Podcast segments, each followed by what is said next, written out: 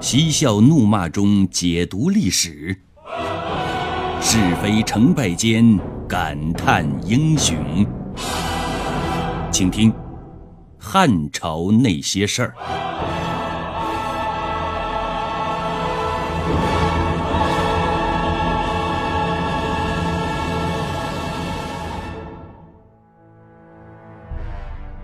话说刘备到河北进行招抚工作之后，刘玄也没闲着，他也忙得不亦乐乎，忙着迁都呢，把自己定的首都从洛阳迁到了长安。当初选洛阳和长安的时候，他最终选择了洛阳，并且在入住洛阳之前，还派刘秀进行了豪华的装修。花费的人力、财力、物力可想而知。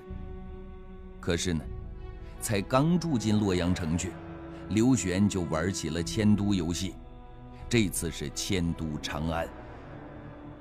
当然了，刘玄迁都长安，并不完全是心血来潮，而是为了便于更好的安抚和统治三府地区。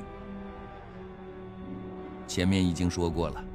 三府地区的首领王宪攻下长安，杀死王莽之后，忘乎所以的把自己当成了皇帝。结果只享受了三天的清福，就被随后进城的申屠建和李松等人给杀了。王莽的人头和传国玉玺被献给了刘玄。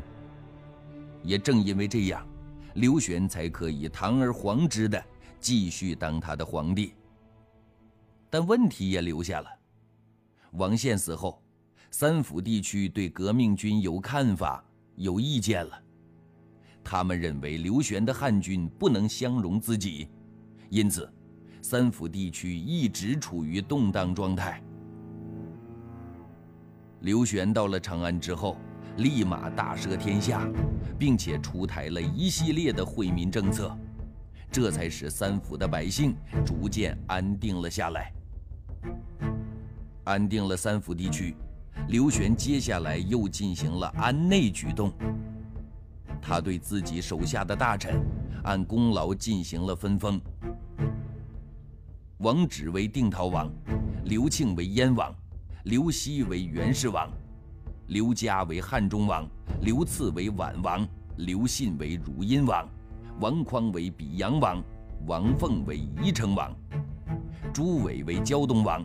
王常为邓王，申屠建为平氏王，陈穆为阴平王，张昂为淮阳王，廖堪为穰王，胡因为隋王，李通为西平王，李毅为武阴王，程丹为襄邑王，宗挑为颍阴王，尹尊为兖王。按理说，封王封侯是每个臣子梦寐以求的事情。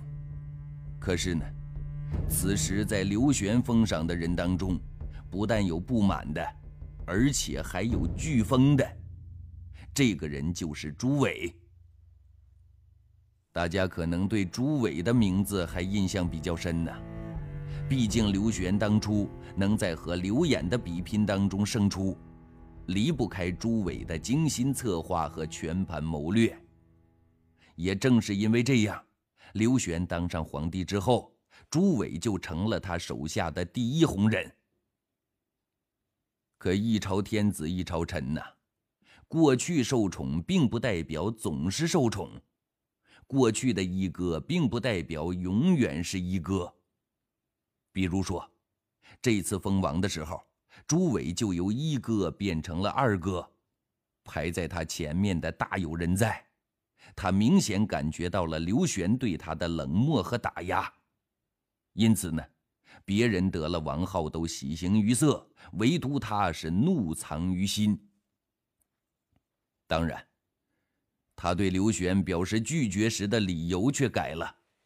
当年刘邦有规定，非刘氏不能封王。其实朱伟从另一方面也是为刘玄着想的。毕竟这样滥封王，对于一个政权是有百害而无一益。刘玄也不傻，当然能看出些端倪来。你嫌官小是吧？那我就再一个封号给你，左大司马。那大家可能就会问了，这个左大司马权力怎么样啊？刘玄其实已经把位置指明了。与此同时呢，任命李松为丞相，赵蒙为右大司马，刘赐为前大司马。按刘玄的封号，诸位的排名出来了。诸位大臣的前四位列第三，这样的权位算是相当高了。当然了，李松和赵蒙两个人之所以排在他前面，那是因为独特的背景，还有其他的原因。想必细心的朋友呢，还记得李松在长安杀死自作孽不可活的王宪。把王莽和传国玉玺献给刘玄的带头大哥就是他。知恩图报的刘玄自然不会忘了他的功劳，所以李松才会一跃成为丞相，享受一人之下万人之上的礼遇。那么先前名不见经传的赵蒙又是何许人也呢？事实上，半道出家加入革命队伍的赵蒙，没有什么功绩，也没有什么本事，唯一有的是生了一个如花似玉的女儿。更为重要的是，他还善于利用资源，把女儿成功推销到了刘玄的床上。于是呢，他头上就又多了一顶帽子——国丈。别看刘玄是个平庸的不能再平庸的人了，但是对美女还是很喜欢的。赵蒙的女儿长得非常漂亮，刘玄自从得到她之后，非常的宠她。他们整天是饮酒作乐，如果有大臣不识抬举，打断他行乐，前来禀报事情，他就会勃然大怒。所以呢。就在刘秀在河北搞得风生水起、热火朝天的时候，更始皇帝刘玄却在长安城里享受着风光日子，那叫今朝有酒今朝醉。爱屋及乌啊，赵蒙发迹也就在情理之中了。重用了功臣李松，重赏了岳父赵蒙。安慰了旧宠朱伟，刘玄长长的舒了一口气。接下来该是他享受的时候了。可是呢，正当刘玄陶醉在这种醉生梦死的生活当中的时候，刘秀的横空出世让他惊醒了过来。听说刘秀杀死王朗，占领了肥沃的河北，刘玄是再也坐不住了。他马上以三板斧的形式对刘秀来了个严峻的考验。首先是怀柔，刘玄派御史前往河北，封刘秀为萧王。从表面上看呢，一个萧王也不错呀，但实际上却并非如此，因为刘玄只是想用王位来麻痹他。你想啊。现在刘秀在河北，一下子变成了萧王。要知道，萧在江苏附近，从河北调到江苏，相隔很远。面对刘玄以柔克刚的招数，刘秀采取的是以刚克柔。他现在拥有大量的兵力和地盘接到刘玄的调令，他马上下令。手下的将领各占一个山头，做好具体的分工。做好了万一走人，部队的指挥权还没有丧失的准备。刘玄的第二板斧是萧权，这一招才是实的。王朗已经消灭了，现在就该轮到罢兵务农的时候了。所以呢，刘玄出台一号皇帝命令。命刘秀罢兵，让所有的将领回长安述职。面对刘玄以柔克刚的招数，刘秀呢，还是以刚克柔，他没直接对刘玄说：“不好意思，我们不去。”他坚定地表示：“去，肯定要去呀。可不好意思啊，我们现在有事儿，得晚一点儿。至于晚多少时间呢，也不知道。”话说刘玄是连出几招，招招封侯，招招见血，非要把刘秀置于死地不可。而刘秀表现是温和的，没有半点直接对立的迹象。是可忍，孰不可忍？刘秀手下的将领看不下去了，他们决定主动出击，逼刘秀走上反叛的道路。第一个站出来的是护军朱佑。朱佑跟刘秀算是老乡了，一直以来有走动，两个人的关系也很铁。刘演当年被封为大司徒的时候，就让朱佑当自己的护军。刘演死了之后，朱佑就一直跟着刘秀。眼看此时扬眉吐气的刘秀还不敢闹独立，他心里急呀。他一急，就直接跑到刘秀那儿，一声不吭，拿着刘秀的手，仔仔细细地打量了刘秀一番，看得刘秀心里直发虚呀。又不是头一回见面了，怎么会这样呢？最后，又摸着刘秀的手左看右看。刘秀实在是忍不住了，就问他：“护军，该不会改行做算命先生了吧？”“啊，你还真说对了。”朱佑算终于开口说话了，而且一说话就语出惊人。依我看，你有龙凤之姿，帝王之相。如今天下大乱，你应该站出来顺应天命才对呀。可让朱佑意想不到的是，刘秀听到之后却勃然大怒，大喝了一声：“一派胡言！推出去，斩了！”士兵就把朱佑给推出去了，虽然没砍了他，但朱佑被刘秀这惊天一怒吓得再也不敢提这个事儿了。朱佑不敢提了，并不代表别人都不敢提。关键时刻，耿眼来了。那一天，刘秀正在邯郸的温明殿睡午觉呢，耿眼也不管打不打搅他。冲到刘秀的帐前，说了一句石破天惊的话：“我想回上古征兵。”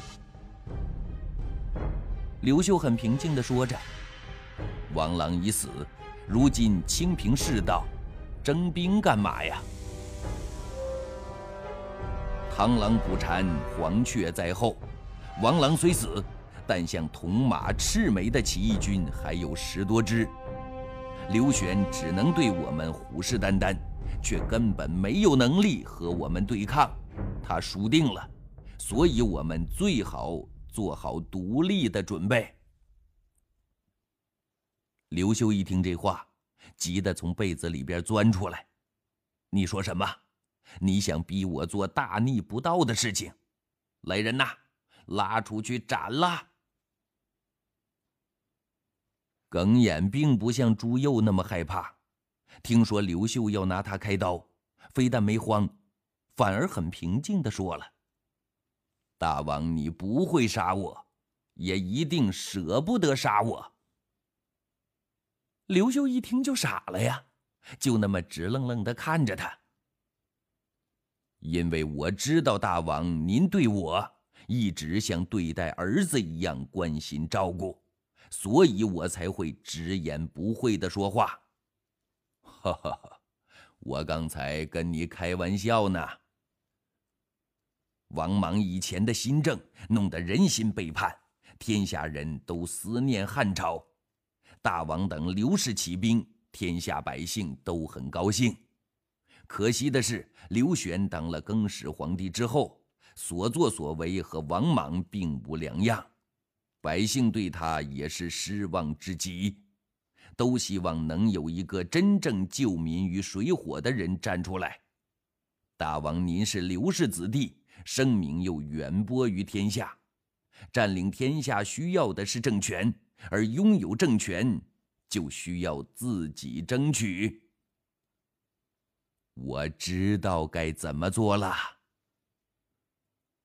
刘秀说着，向耿眼投去了感激的目光。其实刘秀心里啊，早就定好政治路线了，只是一直在伪装着，不让别人知道他内心的想法。所以呢，先前朱佑的试探才会变成试探，而耿眼柔中带刚，一席话直击刘秀的内心，最终逼使刘秀撕下了伪装的面具，默认了。而这之后。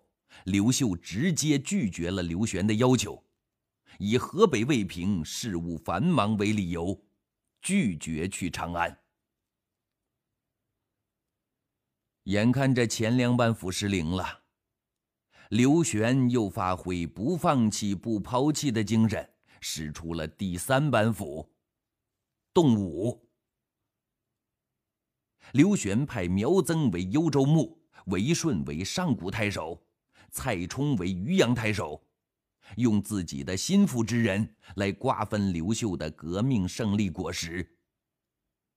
这一招刚柔并济，最为阴险。人家派人来了，你不允许人家上任，那就是抗令。让人家上任呢，那地盘就归别人管了。在同不同意都不好办的情况下。刘秀接下来的应对，那就显得尤为关键了。面对刘玄最阴险的三板斧最后一招，刘秀使出的是旱地拔葱。既然你们派人来收果子，那好，你们远来是客，我来者不拒。只是在这穷乡僻壤，没有什么好招待的。就得委屈点儿了。上任的新官呢，没吃好没睡好倒也罢了，让他们想不到的是，刘秀马上就派出吴汉和耿弇两个将领，去刘玄接管的这几个郡县，美其名曰调兵，说是河北形势动乱，需调些兵去防守和平乱。吴汉来到的是幽州，而且他只带了几名随从，大有项羽单刀赴会的英雄气概。如果幽州牧知道他调兵是假，索命是真，一定不会舍不得那些士兵的。听说吴汉的来意之后，幽州牧是面露难色，虽然没有直接说不借。但却找各种理由进行搪塞和推脱。他心里是这么想的：要兵没有，要命一条。你不怕咱这地方穷啊？就多待一会儿也行。但是吴汉好像心有灵犀似的，还真就不客气的住下了，而且一住好几天都没动静，一直呢闷在厢房里边不出来。这幽州牧就纳闷了，心里说：“该不是在咱这水土不服，他病了吧？”于是呢，就带着什么燕窝啊、灵芝啊，直接去看望吴汉。他哪里知道啊，这一去就回不来了。等再出来的时候，他的人头已经被吴汉提在手上了。吴汉把幽州牧的人头扔在公堂之上，然后对士兵们说：“你们是走是留，看着办吧。”士兵们原本就是归属于刘秀的，幽州牧只是临时掌管。此时见吴汉杀死了这个他们并不认同的上司，高兴还来不及呢，当下纷纷表示跟着吴汉走。就这样。吴汉带着士兵一走，幽州竟然变成了一座空城，一时激起千层浪。吴汉的下马威震惊了河北。这无疑给去上古的耿眼增加了动力和信心。他也是如法炮制，杀死了上古太守和渔阳太守。看起来像刘玄派出的三员大将去瓜分刘秀的大本营，一瞬间就失败了。但是刘玄也不是这么不经打的。他在派出这三个人的同时，还派出了一个领军人物，这个人就是尚书仆射谢公。